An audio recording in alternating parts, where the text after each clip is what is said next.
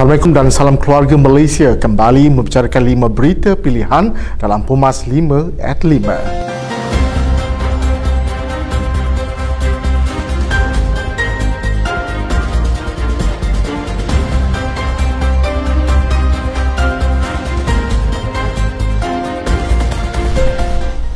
Pengurusi Barisan Nasional Terengganu Datuk Seri Ahmad Said yakin dan percaya angin serta mood perubahan rakyat negeri itu berada pada tahap yang cukup tinggi untuk membuat perubahan kelak.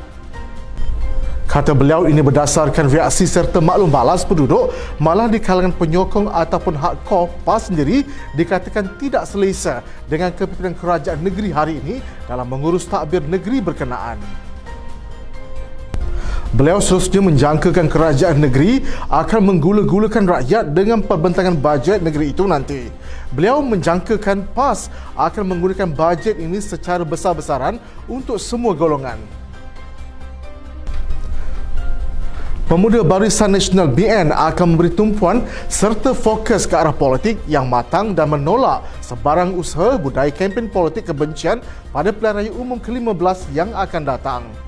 Ketua Pergerakan Pemuda AMNO, Datuk Dr. Ashraf Wajidi Dusuki berkata mereka akan menjelaskan ke seluruh negara dalam usaha menerangkan dasar serta polisi-polisi BN yang terbaik untuk rakyat dan negara. Jelajah tersebut akan membabitkan ketua-ketua pemuda Parti Komponen Barisan Nasional bagi menjelaskan polisi serta dasar BN.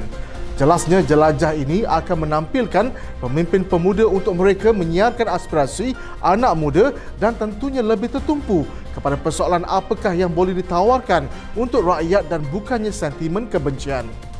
Terdahulu Suruhanjaya Pilihan SPR telah menetapkan tarikh 19 November sebagai hari pengundian bagi pilihan umum ke-15 serentak dengan pilihan kecil PRA N66 Bugaya. Tarikh penamaan calon pula ditetapkan pada 5 November di mana semua parti mempunyai 14 hari diperuntukkan untuk tempoh berkempen dalam pilihan raya umum kali ini. Ahli Dewan Undangan Negeri Adun Bandar Baru, Datuk Nur Sabrina Muhammad Nur bertekad untuk bersama-sama jentera AMNO dan Barisan Nasional dalam menggerakkan misi memastikan kemenangan dalam raya umum yang ke-15. Katanya biarpun DUN Kedah tidak dibubarkan namun ia tidak membataskan pergerakan jentera parti dalam memastikan tekad memenangi kerusi parlimen di Kedah.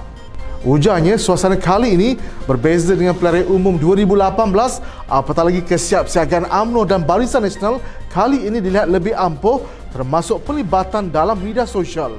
Sementara itu, jawatan kuasa induk peraya Barisan Nasional yang bermesyuarat malam tadi mencapai ketetapan iaitu penggunaan logo BN oleh semua parti komponen, parti-parti bergabung dan calon-calon. Setiausaha Agung BN Datuk Seri Dr. Zamri Abdul Kadir berkata, dengan empat parti Trust AMNO, MCA, MIC dan PBRS telah menetapkan ketetapan untuk bersama-sama menggerakkan jentera masing-masing bagi memastikan kejayaan calon-calon BN yang bertanding. Setiausaha Agung AMNO Datuk Seri Ahmad Mazlan menegaskan bahawa Barisan Nasional adalah sebuah parti yang stabil dan sistematik tentunya akan dapat memulihkan keadaan daripada pelbagai sudut setelah rosak akibat pemerintahan 22 bulan Pakatan Harapan. Beliau yang juga ahli Parlimen Pontian berkata tema utama Barisan Nasional pada Pilihan Raya Umum ke-15 ialah kestabilan dan kemakmuran di mana pemimpin-pemimpinnya mempunyai visi yang jelas dalam memastikan negara ini cemerlang daripada sudut ekonomi, politik dan sosial. Beliau menasihati anak-anak muda yang ingin berkecimpung dalam politik agar selalu balik ke kawasan bertemu rakyat dan mengadakan pelbagai program apabila berada di kawasan berpuluh-puluh aktiviti seperti solat berjemaah dan di masjid dan surau dapat dilakukan bersama rakyat. Sekiranya ada yang berminat, UMNO dan Barisan Nasional mengalung-alungkan anak muda yang bijak pandai di luar sana yang boleh menjadi wakil calon kepada UMNO dan Barisan Nasional. Kebanyakan pengundi pada pilihan raya umum ke-14 yang lalu merasa tertipu kerana mengimpikan satu harapan baru untuk Malaysia. Ini kerana apa yang ditawarkan oleh Pakatan Harapan tidak seperti mana yang dijanjikan. Ketua Pergerakan Puteri AMNO, Datuk Zahira Zarik Han berkata, segala yang dijaja sepanjang kempen PRU ke-14 adalah jelas untuk mendapatkan undi semata-mata dan bukannya berpaksikan kepada realiti yang sebenarnya. Katanya di dalam kempen mereka melaungkan gagasan Malaysia baru kononnya akan mendapat pimpinan lebih baik daripada Barisan Nasional namun hakikatnya Pakatan Harapan menjual satu persatu aset negara.